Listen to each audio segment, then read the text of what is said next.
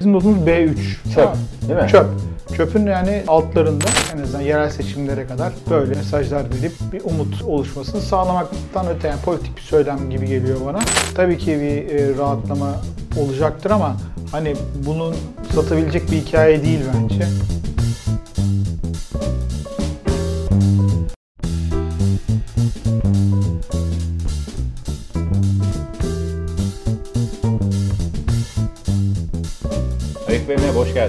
Bulduk. Bir haftanın ardından yeniden birlikteyiz. Nasılsınız? Evet bu hafta biraz geciktik haftanın sonuna kaldık ama Evet, e, biraz da gündem de e, Evet. sakin. Biriksin dedik ama birikti. Konuşulacak konular, Fena değil, evet. evet. konuşulacak konular geldi. Bu hafta ne konuşacağız? E, Kısaca onlara başlık başlık vereyim. Bakan Şimşek, Mehmet Şimşek Yeni Şafak röportaj verdi. Biraz onu konuşacağız. Yeni Şafak röportajından e, bazı başlıkları konuşacağız. Ve Yeni Şafak'ın anlamını konuşacağız. Moody's'den bir açıklama geldi, kredi notu. Onu konuşacağız. Kredi notu yükseltilebilir açıklamasından bahsedeceğiz. E, Onun dışında swap piyasasına dair söylentiler var. Biz daha çok swap piyasası nedir ve açılması ne demek? Neden açılmıyor? ekonomi açısından bir risk oluşturuyor mu? Onlara konuşacağız. Bir de en son olarak kur geçişkenliğini konuşacağız. Döviz yine sabit herkesin bildiği gibi 27 seviyelerinde. Hep bir zıplama merdiven e, formasyon diyebileceğimiz bir şey izliyor. Herkesin bildiği gibi. Bu geçişkenliği arttıran bir şey mi yoksa yavaş yavaş artması mı daha iyi bunları konuşacağız. Hazırsanız başlayalım. tabii. İlk önce e, istiyorsanız Moody's'in kredi notu açıklamasına başlayalım. Çünkü e, heyecanlandırdı. Uzun bir zaman sonra Türkiye'nin kredi notu arttırabilir diye bir açıklama yaptı Moody's. Evet. Mehmet Şimşek de bununla ilgili bir tweet attı. Siz ne diyorsunuz? Kredi notumuzu artar mı? Uzun süredir kredi notu tüm kurumlar ki tüm kurumlar derken neye bakarlar insanlar veya uluslararası yatırımcılar Moody's, e, S&P ve Fitch'e bakarlar. Bu üç kurumda Türkiye'yi uzun süredir notlarını indiriyorlar sürekli olarak ve şu anda Türkiye'nin notu Moody's'de 6 kademe yani yatırım yapılabilir seviye vardır. Bu eşik olarak görülür ve birçok işte yatırım fonları için bir endekstir bu. Yani ona göre Türkiye'nin payını oluştururlar falan. Yani dolayısıyla fon akımları için de önemlidir. Her türlü şey için önemlidir. Burada 6 kademe dediğim gibi Moody's 6 kademeye kadar indirmişti Türkiye notunu. Diğerleri ise 5 kademe alt tutuyordu. Yani Moody's biraz daha Türkiye'ye daha olumsuz bakıyordu. Ama görünüm olarak e, durağındaydı. Yani bu indirim yaptığı için, diğerlerinden daha kötü durumda olduğu için durağına çekmişti. Yani tam bir nötr. Yani bu bu seviyede izliyoruz gibi bir şey dedi. Diğerleri ise 5 kademe alttalar ama onların görünümleri negatif. Yani dolayısıyla onlar da aslında bir kademe daha indirmeye hazırlık yapmışlardı. Şimdi Moody's'in raporunu ben okudum. Yani e, tabii çok uzun bir rapor, e, ayrıntılı. E, ben hızlı bir şekilde okudum. Yani anladım zaten çünkü çok kısmını zaten bizim bildiğimiz şeyler hani genel değerlendirmeler ama özellikle alt ayrımlarına da baktım. Biz neden kötüyüz? Genel olarak not çok kötü. Hangisi şeylerde onları da bahsedeceğim. Şimdi burada bahsettiği tabii not arttırımı derken aslında görünümü söylüyor bize. Yani bir anda durağanken görünüm not arttırımını beklemek hani çok e, ancak çok iyimser veya çok böyle e, ani olumlu gelişmelerle olabilir. Aslında o bize not görünümünü pozitife çekebilirim. Yani o dediği kastettiği bence o. Hani onu söyleyeyim. E, hadi öyle değil ya da ben yanlış düşünüyorum ya da benim beklediğimden de daha iyi olacak not arttırsa bile diğerlerinin yanına geliyor. Yani 5 kademe alta gidiyor. Aslında çok hani durumumuz değiştirmiyor. Ama bir şey de tabii marjinal olarak ne tarafa seyrettiği önemlidir. Yani her şeyde olduğu gibi bir, bir şey dibe vurduk demek ki oradan dönüyoruz. Bunlar doğal görülmeli. Yani böyle bir ortodoks politika mesajları verildiğinde tabii rasyonel zemine dönüş falan gibi. E bunun da aslında adımları ben onları da çok beklediği kadar olduğunu düşünmüyorum ama yine tabii olumlu karşılamaları, onları cesaretlendirmeleri normal.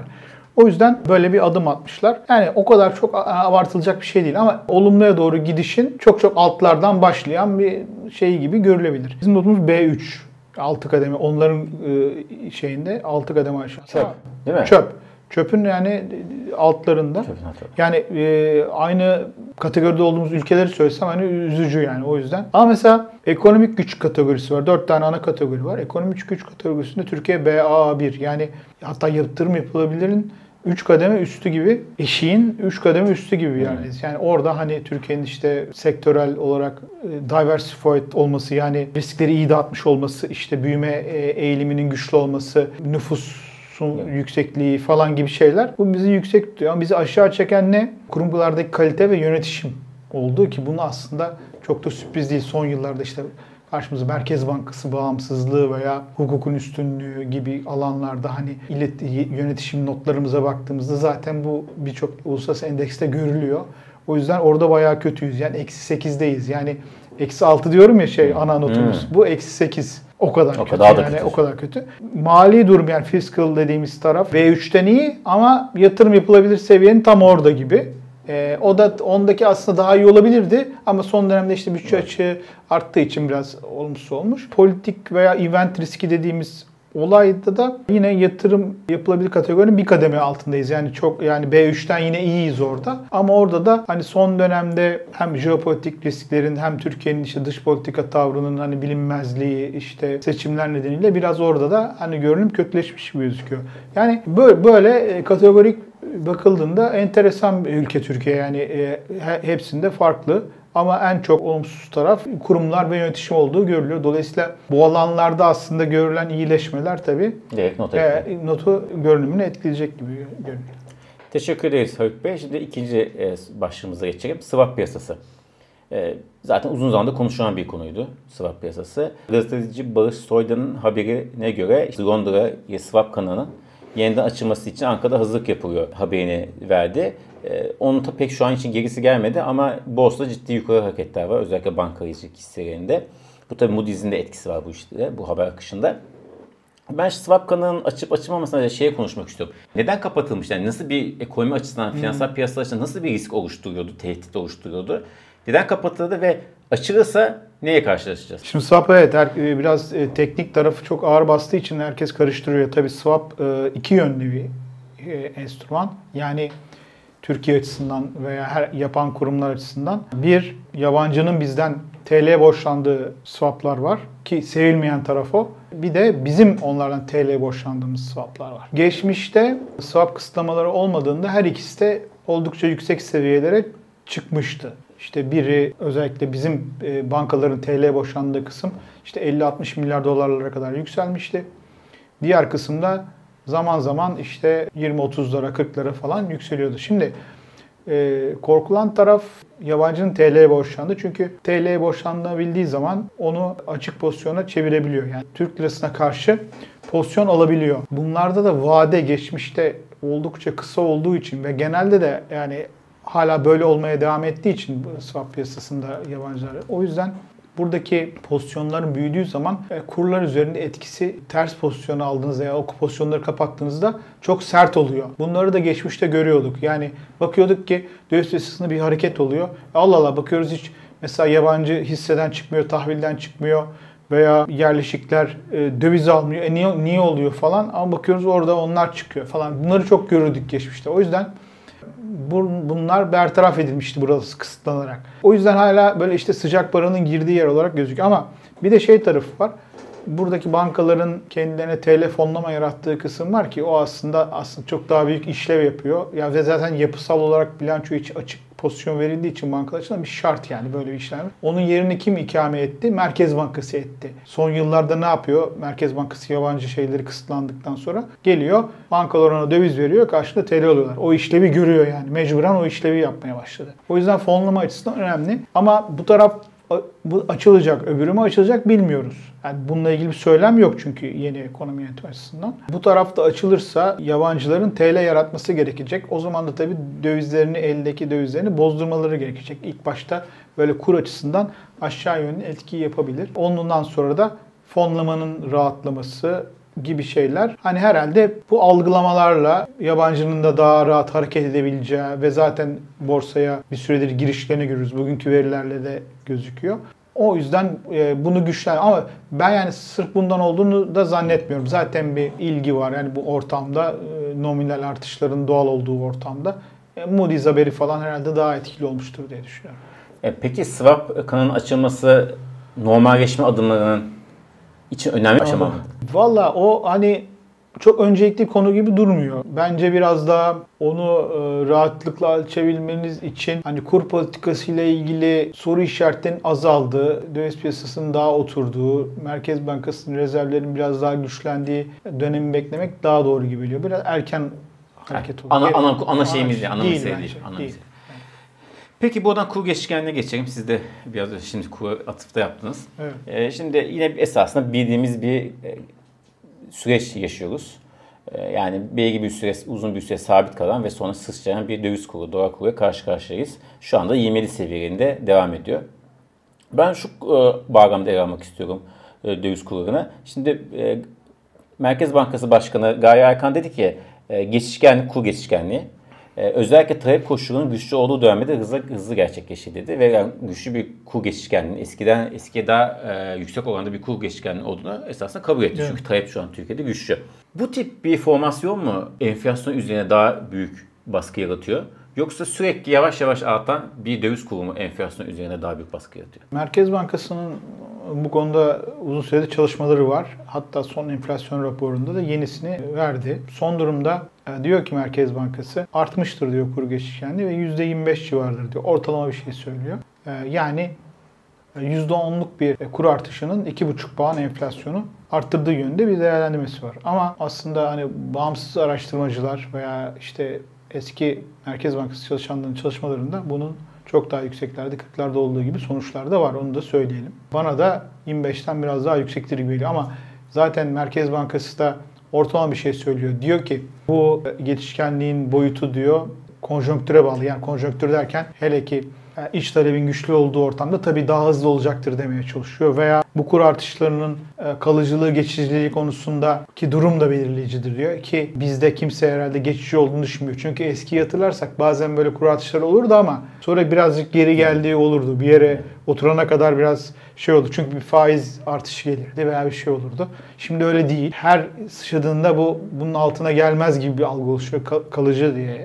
Hatta yine çalışmada geçişkenlik kanallarından bahsediyor. Üç ana kanal bahsetmiş. Maliyet, e, bilanço ve beklenti kanalı ki bunların hepsinin ayrı ayrı önemi var ama mesela beklenti kanalında da o beklentinin kırılmadığını görüyoruz. Yani böyle merdivenli olarak çıksa bile belli bir süre sonra yatay gidiyor.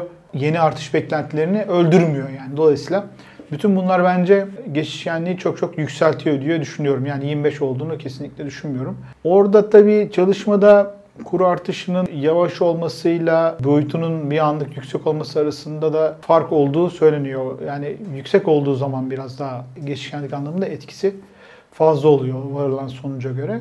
Dolayısıyla hani şu anda %25'in çok çok üzerinde bir geçişkenliğin olduğu dönemde olduğumuzu düşünüyorum. Ee, Bütün bu kanallar bence aleyhimize çalışıyordu. Peki şimdi buradan e, enflasyona geçelim. Enflasyona geçmiyoruz aslında. da O da Mehmet Şimşek'in Yeni Şafak verdiği röportajın enflasyon kısmında konuşacağız. Şunu da belirtmekte yarar var. Yeni Şafak tabii ki ekonomi e, ne diyeyim ekonomi yönetimi için önemliydi, göstergeydi. E, geçenlerde eleştirel bir e, manşet de atmıştı. Hatta biliyorsun. faiz artışında değil mi? Evet, evet, Daha önceki dönemlerde Naci Evet. Aba, e, Lütfü Eyvan döneminde de manşeti sonrası değişim olmuştu.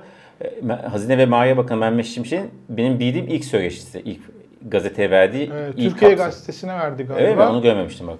Ee, evet verdi verdi. Verdi mi Ee, Türkiye Gazetesi'ne? Yani aslında o da bu kapsamlı bir röportaj gibi söylemişler. Ee, ama o da oradaki şeyde de e, yine benzer e, uzunlukta Evet, bir röportajdı ama öyle vermişler. E, o- tamam. Evet. E, ikinci diyelim o zaman. Evet. Yeni Şafak'a verdiği röportaj söyleşi. Şimdi burada birkaç tane önemli cümle var. Birincisi 2024'te rüzgar bizden yana esecek, esecek demiş. Zaten manşette bu çıkmış. E, enflasyon beklenti olumlu yönde etkilenecek demiş ve enflasyonun geçici olduğunu, bu yükselişin daha doğrusu, son yükselişin geçici olduğunu ondan sonra düşmeye başlayacağını söylemiş. Daha önce zaten Gari Erkan'da belirtmiştik başka yerlerde. Kendisi de benzer bir ifade bulunmuş. Şöyle sorayım, e, geçici bir yükselme mi yaşıyoruz sizce? Gerçekten 2024'te rüzgar bizden yana esecek mi? Ya şimdi geçici bir yükselme demek şöyle ki yani tabii ki bu hızla mesela işte Temmuz'da ne gördük? Em, 9,5 gibi bir enflasyon gördük. Ağustos'ta bir 6 civarı göreceğiz gibi gözüküyor. Tabii kur ve işte akaryakıt fiyat artışları gibi veya vergi artışlarının tabii ki bunların ekstra e, etkileri var e, ve hızlı bir yükseliş göreceğiz. Tabii ki bu hızlanma ilelebet sürmeyecek. Enflasyonun yıllık artışının yükseldiğini belki Mayıs sonuna kadar göreceğiz. Ondan sonra biraz aşağı dönüyor. Tabii ki böyle bakılırsa geçici denebilir ama bizi e, ilerisi açısından e, çok umutlandıracak bir ortamdan bahsetmek zor. Ne anlamda? İleri dönük enflasyonun gelecek yıllarda düşük kalacağını tabii ki 60-70'lerde olmayacak belki. Önümüzdeki 6 ay içinde emtia fiyatlarının olmuyor. Orada bir Tabii şeyler ha, aleyhimize gelişmeler de olabilir tabii. Bunu hariç tutuyorum ama veya çok böyle yeni bir e, kur şokunu da hariç tutuyorum. Yani çok yine iyimser bakarak söylüyorum. Tabii ki bir e, rahatlama olacaktır ama hani bunun satabilecek bir hikaye değil bence. Burada e, olan konu tabii e, en azından yerel seçimlere kadar böyle mesajlar verip bir umut oluşmasını sağlamaktan öte yani politik bir söylem gibi geliyor bana. E, bunun çünkü çok boyutu var. Yani hem içeride maliyet artışlarını bundan sonra da hiç gerekmeyeceğini yönetilen fiyatlarda bir şey olmayacağını varsaymanız. İşte elektrik, doğalgaz sübvansiyonları var. Mesela o konuyu da konuşmuştuk. E, Bunlarda hiçbir şey olmayacağını varsaymanız. Döviz piyasasının oturacağını, işte kurlarında şoklara maruz kalmayacağını varsaymanız vesaire vesaire bir sürü şey gerekiyor. Ben de onları göremiyorum Hepsi- yani. Evet. Birçok e, değişken o arayımıza Her şeyin iyi gitmesi Her şeyin gerekiyor. gitmesi. Gıda fiyatları işte iklim koşulları, dünyadaki ve içerideki baktığımızda hepsi bunların aleyhine aslında. Hep riskler yukarı yönlü gözüküyor. Hepsini iyi varsaymamız gerekiyor. Hep, eğer tüm şeylerin iyi olması da düşük ihtimal değil mi? Yani. Evet. Evet şeyde de bahsetmiş. e, yazıda da var söyleşi de. İşte Fed'in faiz artışının zirveyi bulduğunu söylemiş. E, çok Türkiye'ye bir e, ilgi olduğunu ve çok ciddi kaynak geleceğini söylemiş. Cari açığın daha rahat finanse edeceğini, dış kaynak anlamında fırsata dönüşeceğini söylemiş. Te tavsiye ederim isteyenler okusun. E, Türkiye ekonomisinin geleceğiyle ilgili e, e, öngörüde bulunmak için iyi olabilir diyelim. Ve teşekkür ederim. E, Haluk Bey çok sağ olun. Bu hafta olun. yayın sonuna geldik. Haftaya bakalım e, ne konuşulacak. Tabii PPK yaklaşıyor. Haft- evet. Bir sonraki hafta ama haftaya yavaş yavaş konuşmaya başlarız. E, önemli bir gösterge olacak. Haftaya görüşmek üzere. Görüşürüz.